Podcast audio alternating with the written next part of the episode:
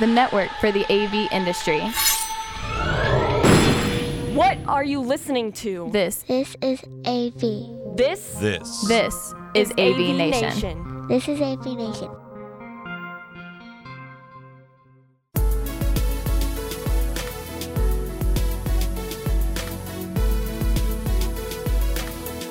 It's Tim Albright with AV Nation with an AV Nation special, sitting down with my buddy Mr. Bobby Swartz from Starin Marketing. Welcome, sir. Hello, thank you, Tim, for having me as always. Absolutely. Uh, last time you and I sat down, you had just become CEO. Um, some things have changed since then. Uh, I, I think actually the last time I physically saw you, some things have changed, and, and we we, you, we we we're, we're coming out of 21, going into 22. Um, you know, if, if you're keeping track, we're, we're two years into this pandemic, and, and some folks really haven't even left their house uh, since, since late 19. Um, let's start with one of the, the, the first kind of overarching things that, that you and I at least haven't talked about, uh, and that's the, the acquisition of Starin Marketing by Midwich. Um, first question is, is kind of how has that been going from a, a Starin standpoint? Well, timing really couldn't have been better if you think about it. It was uh, February 6th of uh, 2020 when uh, the acquisition happened, and we all know it happened uh, exactly one month later. Um, so, from that perspective, joining, really partnering with a group of over 30 distributors, much like ourselves around the globe, was really kind of a powerful influence. It um, provided a kind of a safety net. Um, a lot of experience, and all in all, uh, I don't think that's how an integration of companies would uh, typically go. It uh, it Yeah. definitely threw in some curveballs, but um, being able to rely on that partnership and that strength coming fresh off that acquisition was beneficial all, all across the board for the company. You mentioned the, the kind of the global network of over 30 companies, much like yourself, much like Starin.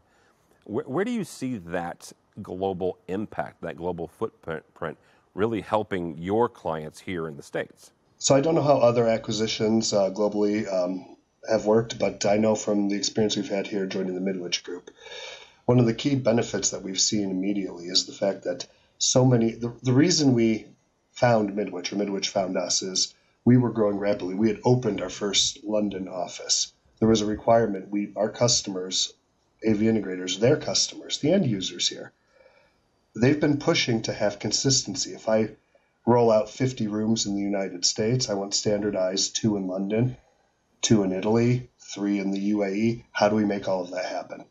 Um, so that caused our global expansion to start here, and it's really hard. So joining that network, what we've seen immediately is they've come and we we really work together. It's not uh, come in and change your business practices. What's the value you bring to the group? And so you have 30 unique offerings that do have one common theme that's to serve our customers. So what we see coming here in the United States is those same types of things where our customers, the AV integrators, the end customers that they're serving, they want consistency globally. And AV integrators, it's, it's hard to do. Um, different products, different relationships, different distributors. What we can do is help now weave into that mess and really sort it out so that you can have our customers can have a common set of solutions, a common set of contacts anywhere in the globe.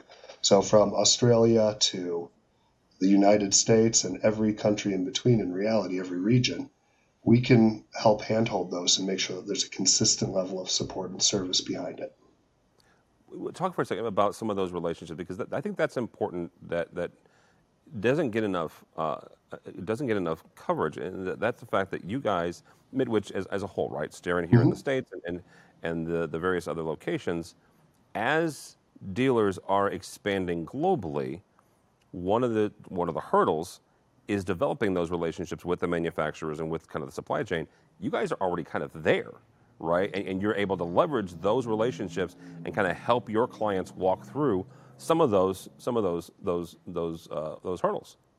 Exactly. It comes from working with all of the vendors, being able to have all of the context already. So we learned it firsthand when we opened our London office, or just outside of London.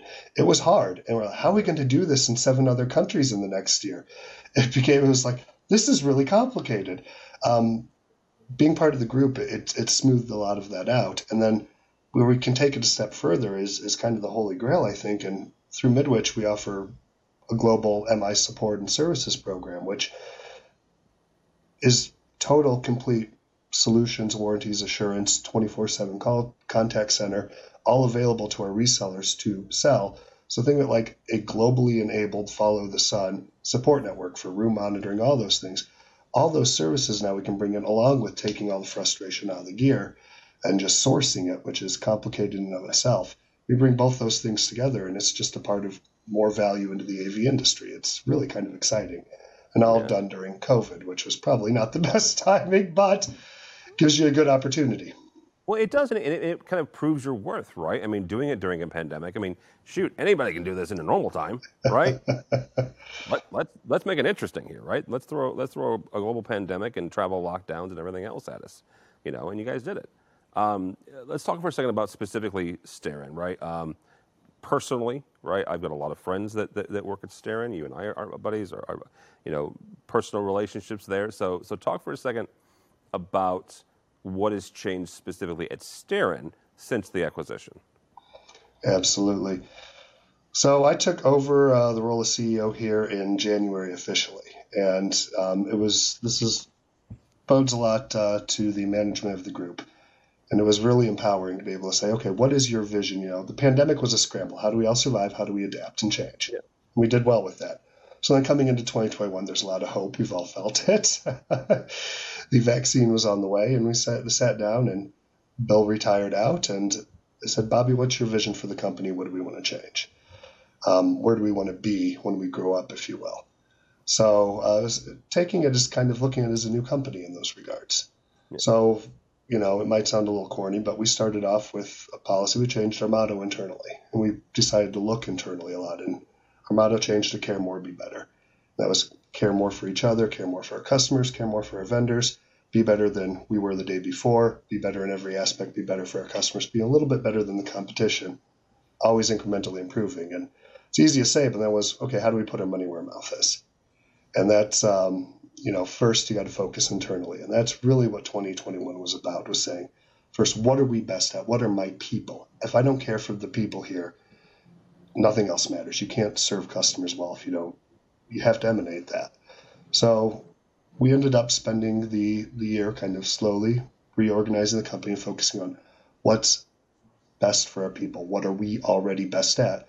And that changed the dynamic. It became, all right, we are our strengths are in UC and education, always have been. Over the years, Starin's expanded. We had different divisions and things. And what that really caused was taking a good hard look inside is let's just focus on what we are the absolute best and bring more value and more focus for our people. Because people who are focused, it's a simple message be the best at that. Um, with that, uh, we had to take a hard look at um, brands, we had to look at markets that we were in, and really start to refocus and uh, change what what value we bring to our services and what fits in Starin and what doesn't fit anymore, what we've changed out of. Well, you, you, you mentioned some of the well, some of the, the, the, kind of the, the, the changing out. You, you've you've added some lines here recently, which we'll, we'll get to in a second, but you also parted ways with some some companies as well. Why was that? Is that that kind of that internal focus and figuring out what exactly is that Starin does well? Definitely, and it came down to a. I mean, they're brands that uh, most people have probably seen leave Starin here uh, in the past uh, past year, and it just it was it was mutually beneficial at these points. It, when we redefined our focus, it said what fits into that UC ecosystem, what fits into the education ecosystems that we were going to focus on, and if I was going to focus on those, our company was going to focus on those. It means I couldn't focus on those. I couldn't provide the service that we're known for to these other areas. I was be spreading too thin. So it became just a mutually understand we have to we have to part ways in best interest for certain brands and that happens and that's just a part of the growth and doors are still always open in the future where things happen but right now it's uh, it, it had to make some hard decisions and it was in the interest uh, best interest of both parties for sure across the board in each situation yeah. you, you talked about uh, already the, the focus on the UC and the education space how does Starin focusing on UC specifically help your dealers? So that's uh, that's been the banner of 2021 here is how do we focus on taking these things and what is being the best or being better at these things if we're going to focus on them mean moving uh, in 2021 we've almost doubled our customer facing employees oh, wow. so that's been through so in the middle of the pandemic we've been growing part of that about half that has been through hiring and bringing in key people and when you find good talent who has the right values you onboard it um, the other part then is just optimizing internally, where once we have that focus with all these programs, you have Rockstar's team over here that nobody ever knows because they only work on one project. A Rockstar team over here, bringing all of them forward and bringing these specialties to bear for our entire dealer network. So last year we over doubled the say our customer facing components, team members, and we plan on doing that again this year or close to that. Um, so really, those resources, it comes now to personalized service or getting more personalized service, better response and faster response times, knowing that in UC or in education, we not only just have the right brands that we can ship you, but we truly have expertise from technical design and solutions consulting at free of charge. That's what we're here for. But all of that trickles down through all of our teams. So we have the ability to give personalized, detailed service and still be flexible to customer needs. It's not, uh, well, that was the rule. We have to make it happen. We're, we live in a pandemic time now. We've gotten used to if you're new, something new happens all the time. All the time. Our job here is to be flexible because we understand firsthand how disruptive this has been, and we want to have the empathy to our customers and be able to show that with here's the expertise we have. Here's how we can change for you. We understand the problems, the needs that are coming out, and we want to make sure that we can solve those. So really, it just comes to more resources, Tim, so that we can care more and be a little bit better and continue accru- accruing on that. Well, let's talk for a second about about how then that helps their customers, right? So how how does you guys being flexible and, you putting more and more, uh, you know, customer facing employees just you know, on the front lines, how does then that how does that help the dealer, um, you know, provide service and, provide you know um, integration services for their customers, for the AV users. So two, two probably two different examples of that. Uh, to be specific, then, is one is the support services that we can that we can now offer uh, through MI Support. Those are value adds that allow end customers of demand. They want entire rooms. They just want simplicity. They don't want it complicated, and we need to be able to offer services that our resellers can make money on and sell that their customers want. They want entire rooms monitored. They want entire rooms warranted, not individual components. Some customers, some integrators already offer that, others don't. We need to be able to help consolidate that, but basically whatever the demand is from HaaS programs, hardware as a service that a dealer can offer because cash is strapped at the end user, or they can't make a cap expenditure that wasn't planned, or just the bigger one is probably coming down to the supply chain. Um, we've all felt that. Uh, we all see that every day. Um, being able to focus, what that's really led us to do is, you know, we're the, I think, the only distributor in the world right now that has all four of the biggest appliance manufacturers for UC. Obviously, appliances are a big deal.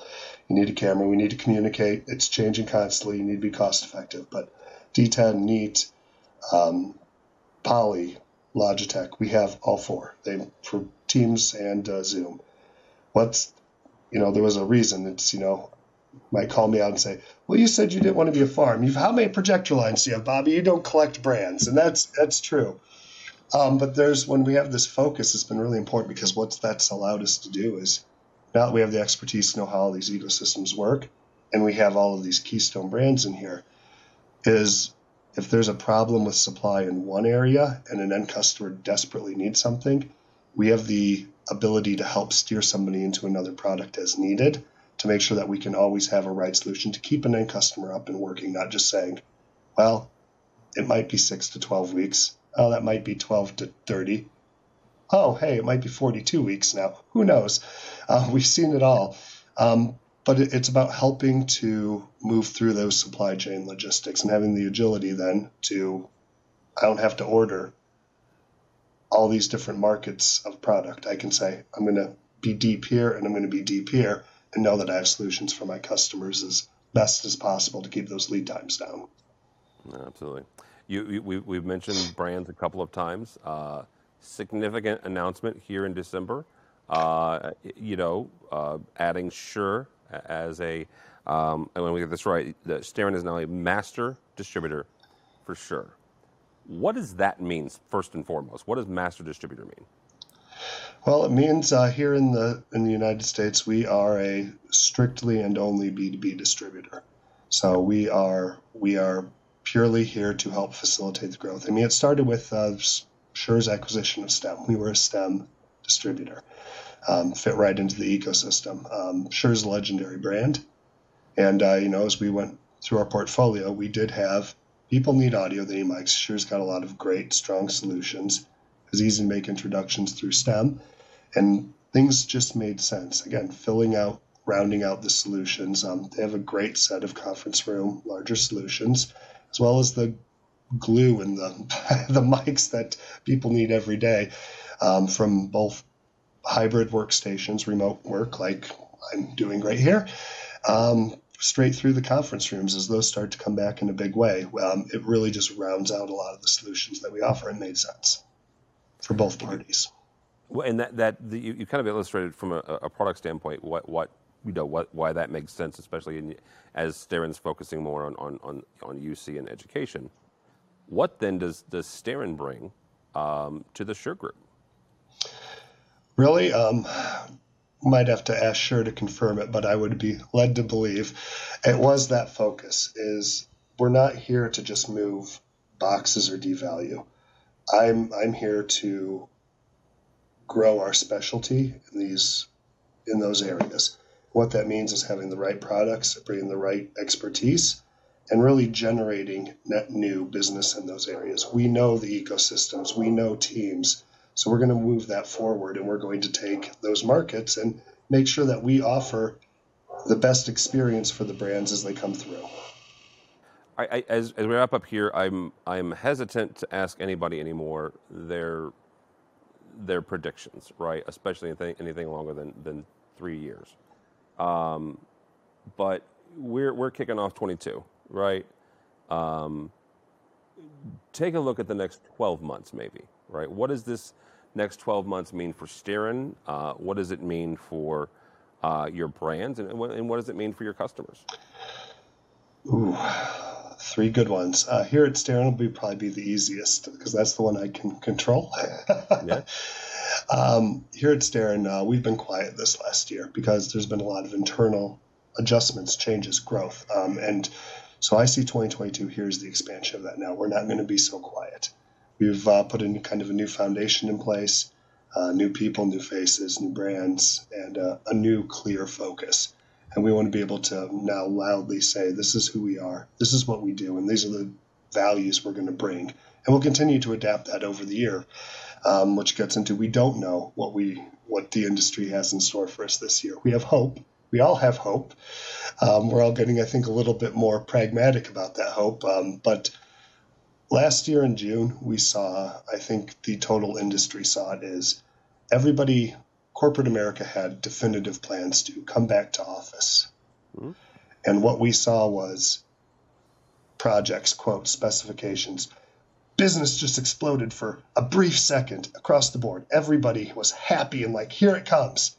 Rooms were being loaded like crazy.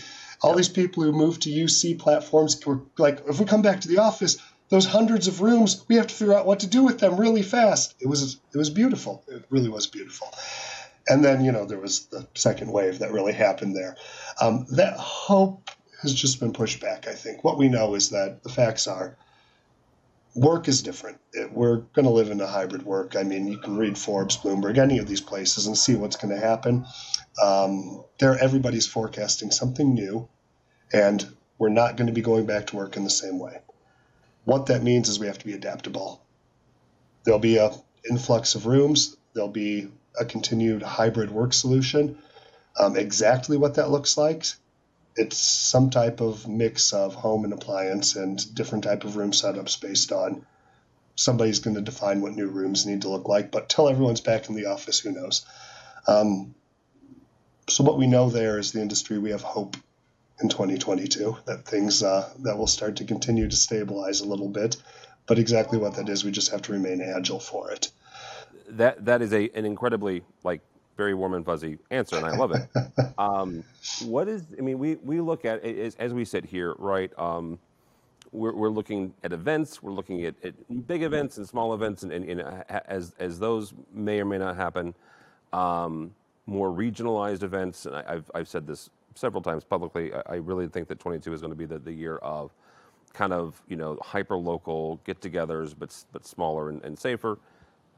When you look at the industry as a whole, whether that's live events, whether that is integration, whether that's UC education, what do you think that this this next 12 months is going to do for our industry when it comes to proving that we're flexible, proving that we're adaptable, proving that you know what? First of all, you need AV, you always have, and now even more because we are kind of the glue that brings everybody back together in some way, shape, or form.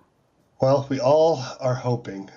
We all hoped last year for the events to come back, and uh, we'll, we're continuing that into this year. It looks like after a string of cancellations. Uh, I think eventually, no matter what, um, we, have got to get back to because while we all bring the gear together and the gear's interesting and we all do that, but here in the industry is just a bunch of comrades. You and I started with this. It'd be nice to have some fun. And at the end of the day, while shows were a lot of work, it was a time for us across the industry to bond. It was fun. We met we met each other. We socialized outside. Um, it, it's kind of a simple premise. So regardless of whether it's big shows now or small shows, I think that's going to be an important focus here for us. Is we have to make it smaller, regionalized, but I think the biggest part that's missing, we're still communicating. We're good at that.